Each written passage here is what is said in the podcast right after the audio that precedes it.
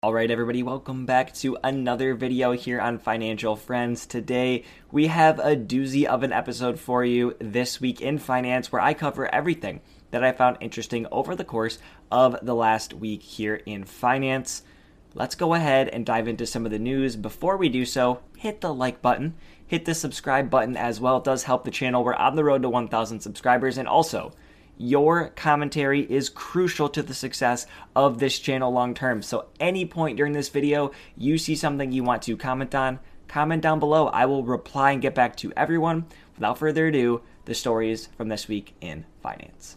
President Joe Biden did sign a bill that allowed the US to get some more investment into semiconductors. $52 billion will be provided to US companies and billions more as a tax credit. Now, I want to get away from the fact of political debate and I want to get to something that is important for the United States. Could we or could we not have spent more money? Yes. Could we or could or should we not have spent this at all? Yes. That debate out the window. I'm not going to be discussing whether we should or shouldn't have or did or didn't, whatever. The point of the matter is, the United States has been dominant in the semiconductor industry for a while, and I hope that we can continue to be because semiconductors are used in literally everything.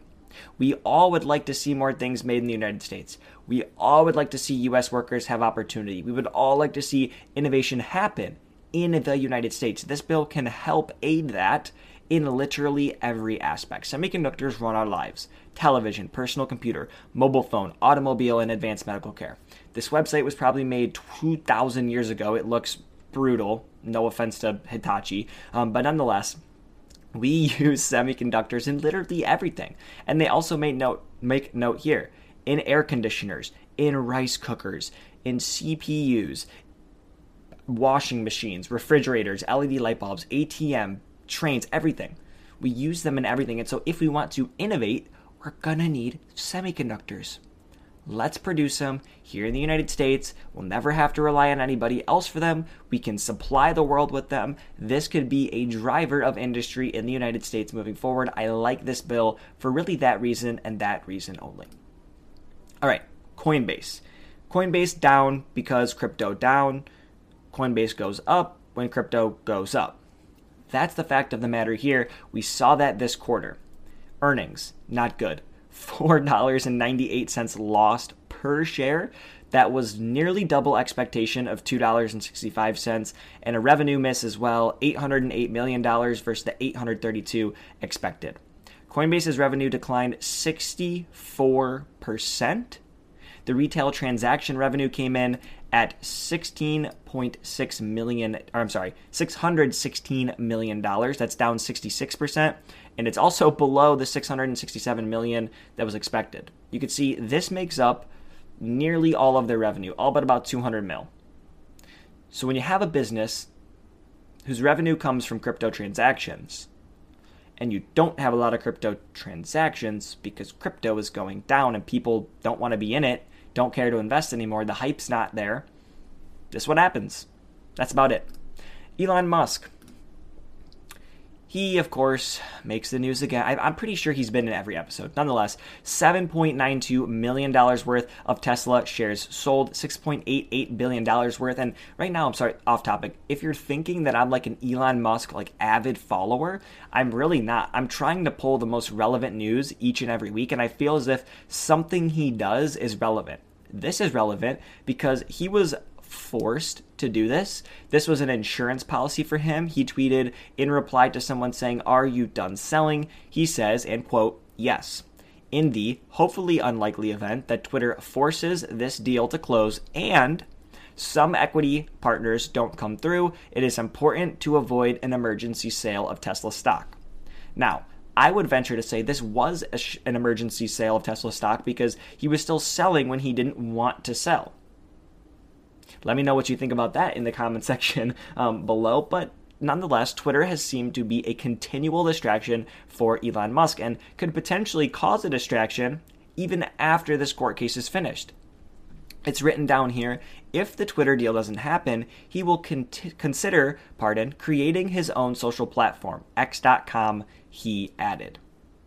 So Elon Musk would consider creating his own social platform after all of this goes bad. I'm not saying anything, but I am saying this seems to be a distraction moving forward. the biggest story that I really have this week, a lot here on Disney. Disney blew subscriber growth out of the water, beat on the top line, beat on the bottom line, did well in parks. This was a fantastic quarter for Disney, and you can see it reflected in their stock price. Currently, as I'm filming this, it's about 2:16 in the afternoon. Stock is up 5.41% the day after record or after reporting these earnings. The numbers We'll dive through them really quick. We'll get to some more analysis in a second. A dollar and nine cents per share of EPS versus 96 cents expected. Beat on revenues 21.5 billion versus the 20.96 billion expected, and total Disney Plus subscriptions 152.1 million versus the 147.76 million expected. These were fantastic numbers coming out of Disney. I believe they added something in the neighborhood of um, 14 something total million subscribers, a great quarter, but their quarter brought along with it some changes. Price changes to Disney, to Hulu, and previously they already happened to ESPN Plus. I made a little graphic. I want to dive into the numbers. I want to talk about why they did this. But first, the numbers, okay? I will explain really why all this is happening afterwards. Disney ads. Disney with ads is going to be $7.99. Hulu is going to follow in suit with that, raising the price from $6.99 to $7.99. Now, if you want to go no ads on either platform, you're going to see a price increase $7.99 to $10.99 on the Disney side, $12.99 to $14.99 on the Hulu side. That goes into effect October 10th. And then already in effect is the or the ESPN, pardon, the ESPN Plus price increase of $6.99 to $9.99. Now, why are they doing this? Well, very blatantly, and I think obviously, probably to this point to you, when you add an ad supported version in there, you create a new price tier. It is up to you to determine whether that price tier should be lower than the current price or should it be in line with or above that the current price of the of the platform. The current price was $7.99. That has no ads on it. They're increasing that price and they're going to fill that that cheaper slot, that 7.99 slot everyone was used to paying, and they're going to have ads on it. Now, why are they doing this? Why are they not lowering the price for ESPN Plus? The reason is streaming's not profitable. It just isn't profitable for them yet. Disney Plus, Hulu, and ESPN Plus combined for a loss of $1.1 billion just this quarter. That's a lot of money. And when you have good growth, 14 some million subscribers increased. Oh, says here about 15 million new subscribers. Then you know you have price flexibility. You have the pricing power because demand was so much higher than what analysts expected. And so, for that reason, they raised prices. And hopefully, this drives future profitability, which will make shareholders happy as well. Now, further diving into this, we have all of the different bundles if you want to get ESPN, I'm sorry, if you want to get Disney Plus and Hulu with ads, $10. If you want to get with ads, Disney, Hulu, and ESPN Plus, $13. If you want no ads on Disney but ads on Hulu and ESPN, which ESPN has no ads, at least to my knowledge, on the library of content, and then on the live side of content, there is ads. Nonetheless, no ads Disney, ads for Hulu and ESPN. It's going to go up to $14.99, $15. And with no ads on any of the platforms, $20. Okay.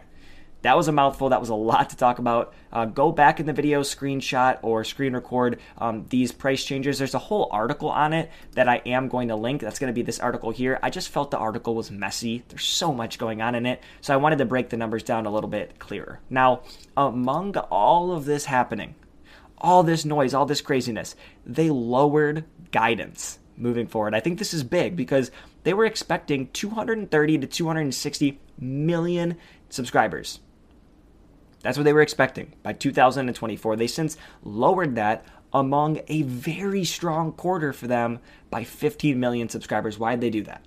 Well, I think and I believe that with the recession, it's kind of looming. They're probably not expecting as good of growth, and they figured now's a good time to lower guidance, lower expectations on you know investors and analysts because if they you know or, uh, surprise, I'm sorry, pardon, to the upside, that's great news.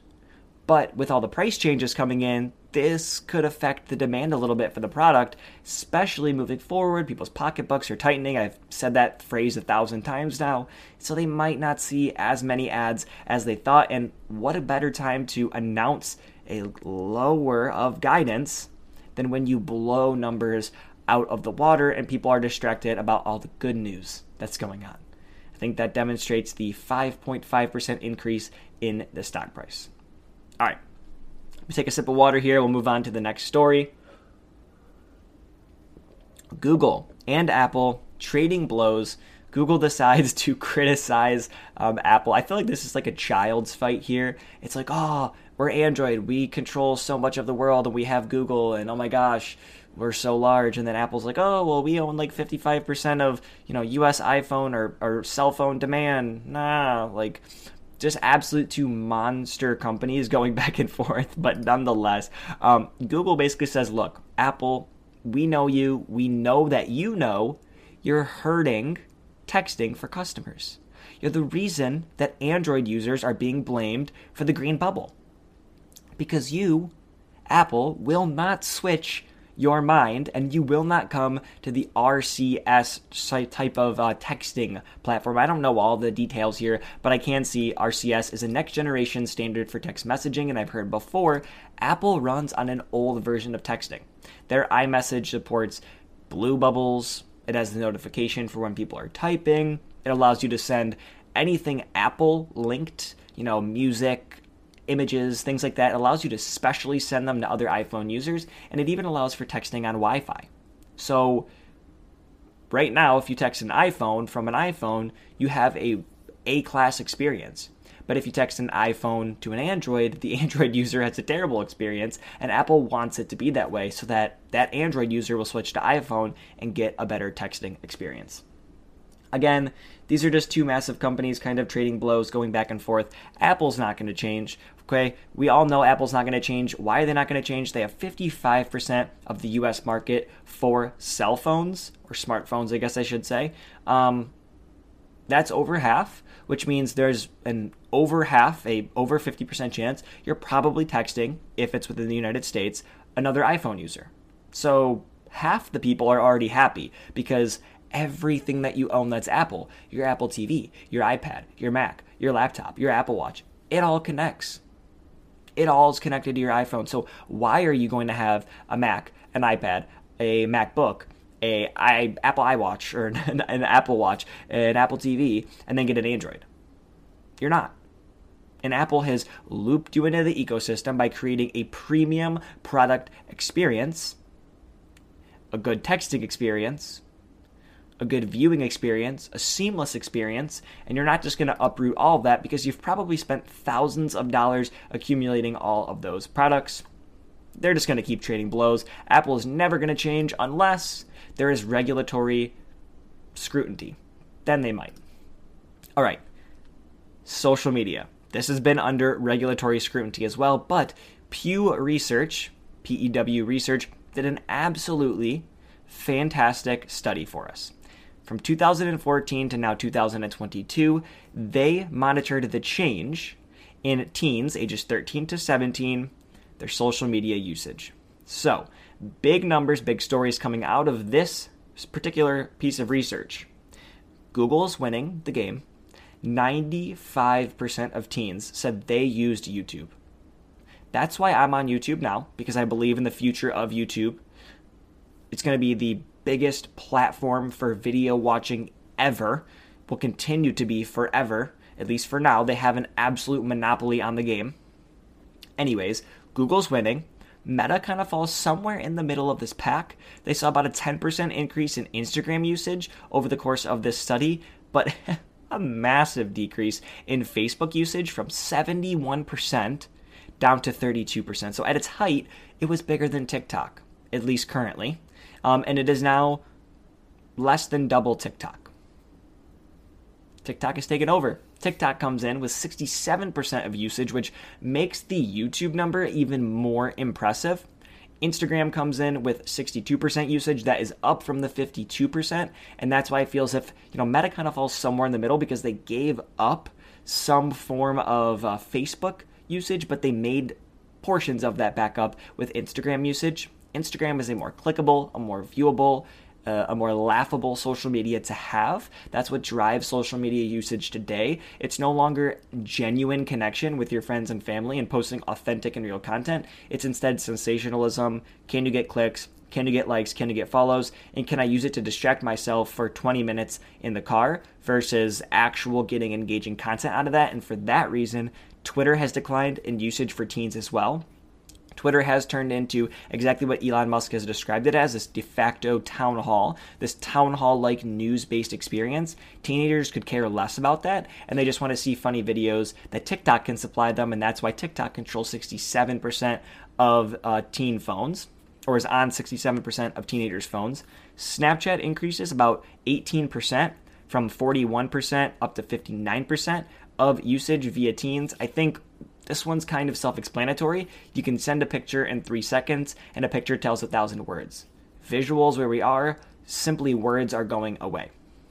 The other important numbers that came in uh, Twitch 20 sees 20% usage, WhatsApp 17% usage, Reddit sees 14% usage, and Tumblr a measly 5%.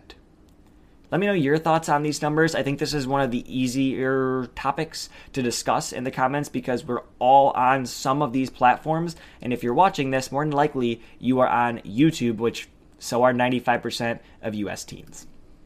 Inflation data, this is the last story I have here today. We saw 8.5% CPI increase year over year, an expectation of 8.7%, so a beat, if you will, on that expectation. 0% month over month inflation versus the 0.2% estimated, 5.9% core year over year versus the 6.1% expected, and 0.3% month over month core versus the 0.5% expected. A lot of numbers thrown your way. The big takeaway, and probably the one that caught your eye 0% inflation.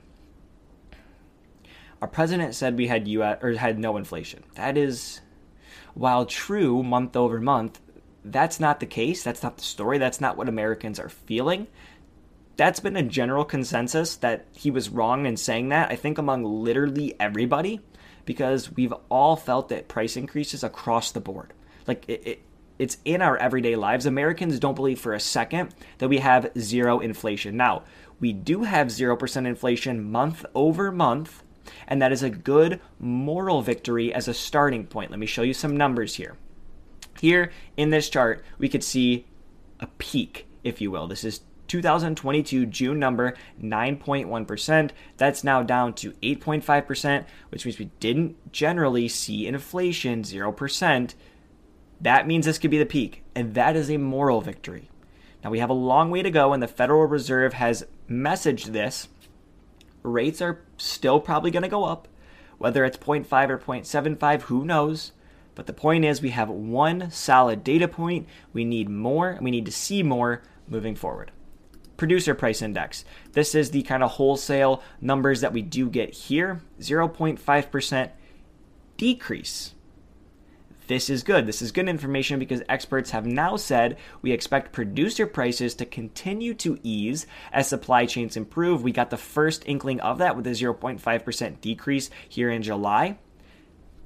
Finishing the quote, it could take up to three months for improved supply chains to affect on the consumer end, meaning consumer prices could continue to either flatline or decrease as producers stop feeling the effects of inflation. So, with all that being said, thank you for sticking with me this whole episode. I really do appreciate it. Comment your thoughts on all stories down below. Hit the like button if you enjoyed all this coverage, all this content that I am pumping out here on the YouTube channel. I do appreciate all of your support. Hit subscribe if you're not already. Hit the bell right next to that. That way you're notified when a new video comes out. And I will see you all in the next one. Take care.